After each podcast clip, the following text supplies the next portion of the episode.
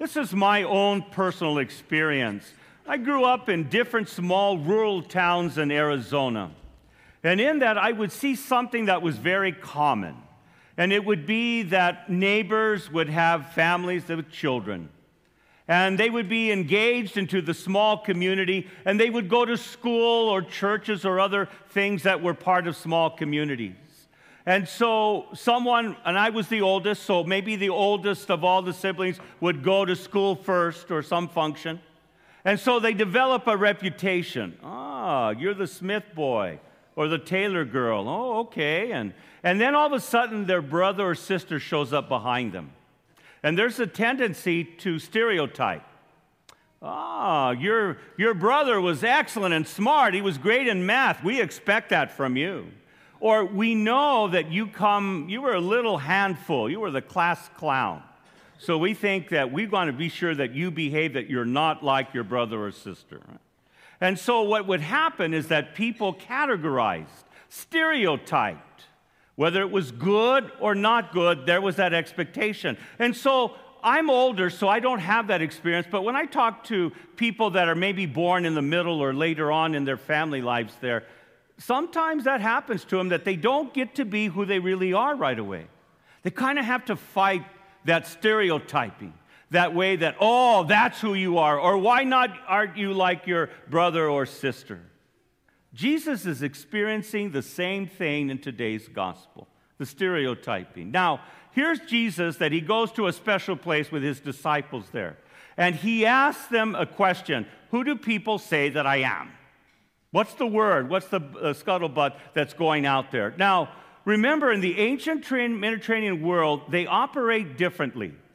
People came to discover who they were by what people told them. It's not like us where I'm going to be this individual. This is who I'm going to be. I've discovered that this is what I like, this is who I am. Jesus grew up in the ancient Mediterranean world and probably asked the question that everyone in, the, in that world said who, What are people saying about me? That's how they came to discover who they were. And so when Peter finally gets that and says, You are the Son of God, oh, okay, you get it. And so 2,000 years later, we as Catholics say, Well, that's the Pope, that's authority, the church gets to do that. And yeah, that is a, a kind of a foundation. But there's something that Peter teaches all of us here that we can all relate to you. See the image of God in everyone. That's not an easy thing to do, especially when we struggle with stereotyping. Jesus is told, Oh, you're Jesus of Nazareth. That had a whole inclination because in Nathaniel in John's gospel says, Oh, Jesus from Nazareth. Can anything good from come from Nazareth? In other words, it's full of hicks. People that aren't very bright. And Jesus is kind of like that then. When he comes from Nazareth, we know who he is. He's nothing like that at all. He's really not anything special. That's a stereotype. Another one is, oh, we know your father. He works with his hands. He was a day laborer. He does all this stuff. So you're probably like your father. You're too well known. How can you be the Messiah? We know your dad. We know you work. You have office hours. Huh? You do things with your hands. How about you are the son of Mary? That we know your brothers and sisters. You're too familiar with us. You come from that family, and this is how your family acts. This is who you are. Being stereotyped, being told, ah, it's easier. Life is difficult. There's a lot of challenges. Why just have to take energy to discover, to listen, and learn about people? It's easier just to categorize them, to stereotype and saying, yep, all these people are like. That's where you're from. That's who you are. And that's why Peter does a powerful thing. Who do you say that I am, Peter? You are the image of God. You are the image of God.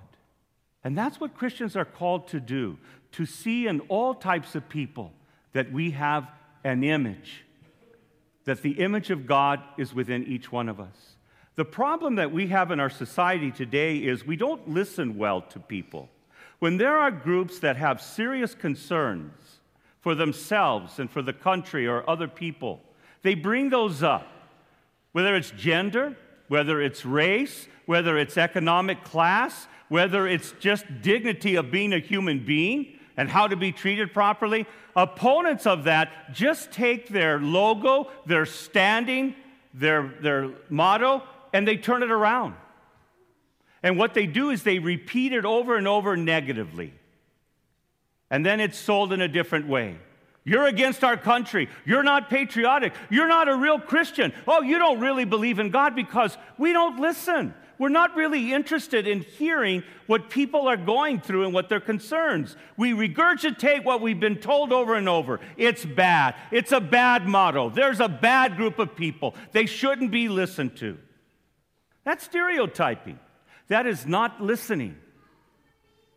Now, listening doesn't mean agreement what people think in their opinion. Trust me, I listen to a lot of people and I don't agree with everyone.